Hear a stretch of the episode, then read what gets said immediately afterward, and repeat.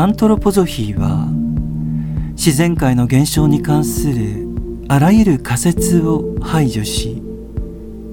科学的に最新の注意を払っています。アントロポゾフィーはむしろ現象主義にとどまり現象そのものつまり自然が伝えるものの中に厳密にとどまっています。それはゲーテ的な意味で現象が自分自身を説明するのを許すということです。つまり今日の古い習慣の惰性で行われているようなあらゆる種類の原子分割原子爆弾などを現象の中に考え込むことはしないのです。アントロポゾフィーに基づいて外的自然について語る時現象そのものが明らかにしていることに仮説的に何も付け加えないことが寛容なのです。現代のテクノロジーは現象に対して何も考えてはいけないという例です。それは近年の自然科学的な世界観とともに生まれてきたものです。自然の法則を技術に生かすと実は自分たちで現象を作り出していることになるのです。例えば天気は現代の研究者が使ってはいてもそれが何だかはわからないというように確かにその現象には何かが抜けているのです。つまり説明のつかない要素が必ずあるのです。しかし技術において本当に重要なのは私たちがコントロールしたいものです。そして実験のすべてを組み立てているのは私たち自身なのでそれは細部まで調査することができるのです。細部まで調べられるからこそ例えば科学のように技術的に積み上げられたものに対してすぐに確信が持てるのです。したがって現代的な考え方については技術者の中に最も完璧に見られると言わなければならないのです。機械や化学製品がどのように作られどのように機能するかについて何の手がかりもない人はまだ現代的な考え方をしていません。技術的なことは技術者が考えるのです。メカニズムや科学などにおける技術の外的成果は次第に近代的な世界観の基礎となりました。やがてこの考え方は今日の世界観とされるものへと広がっていったのです。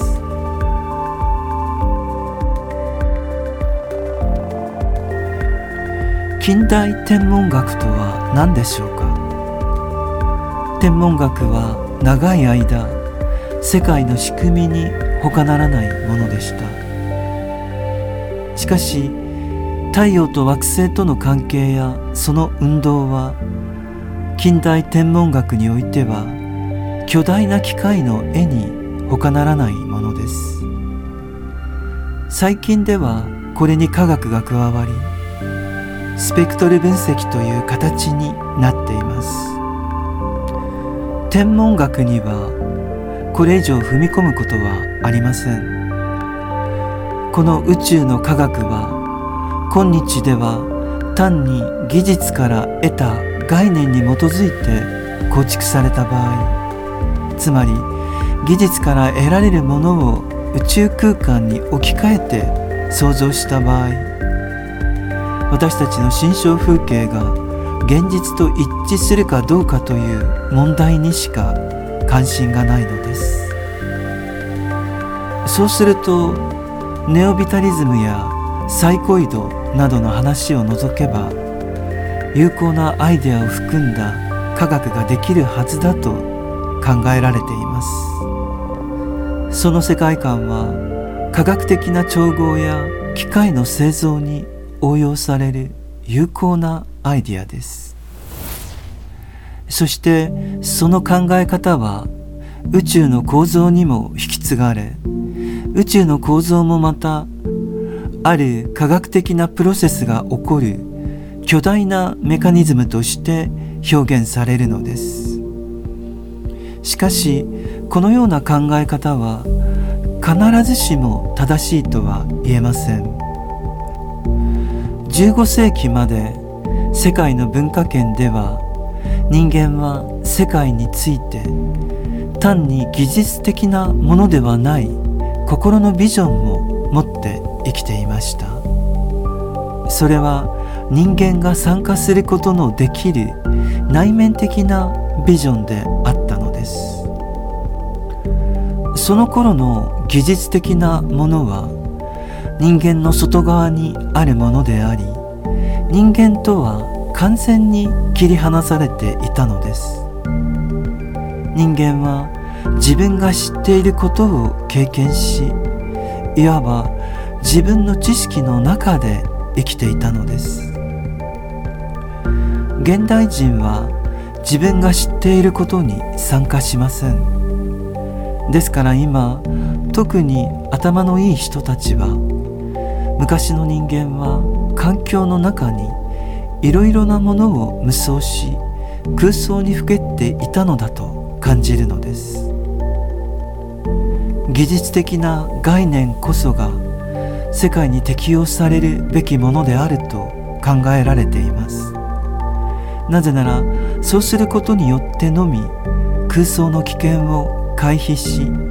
真の知識を得ることができるとそう考えられているのです。しかし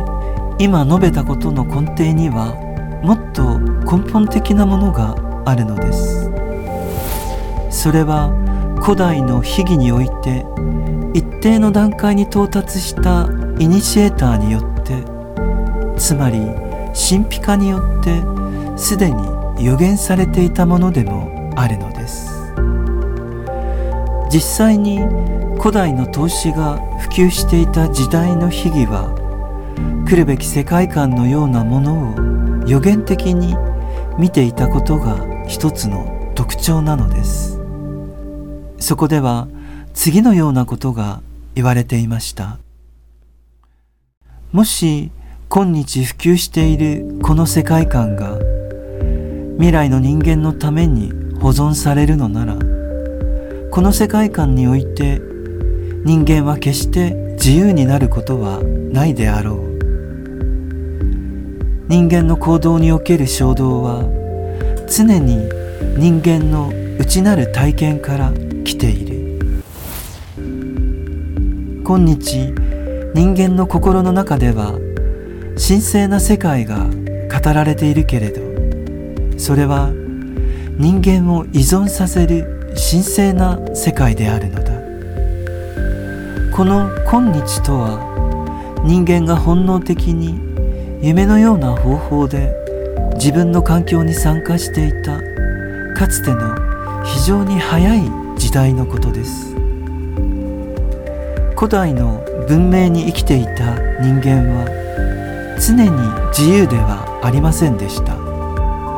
彼らは支配者が定めた国家の法律に従っていない時は神の命令に従っていることを自覚していたのです。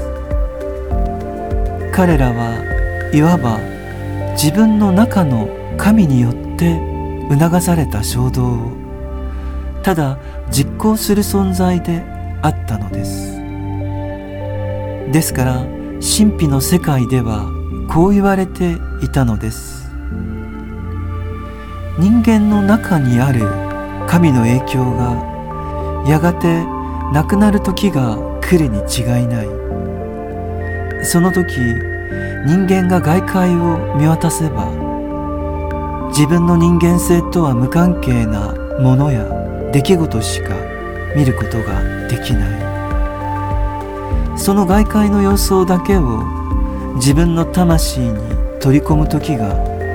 やがて人間にやってくるに違いない。人間が内的に自由になれるのはただ自然の力だけを目撃し経験しそして自分を内側から支えている神の力を経験していない時だけである。その時人間の内なる存在は重荷から解放されるのだ。なぜなら人間の本質の外側にあるものだけがつまり外界だけが人間の魂を満たすものであるからだ。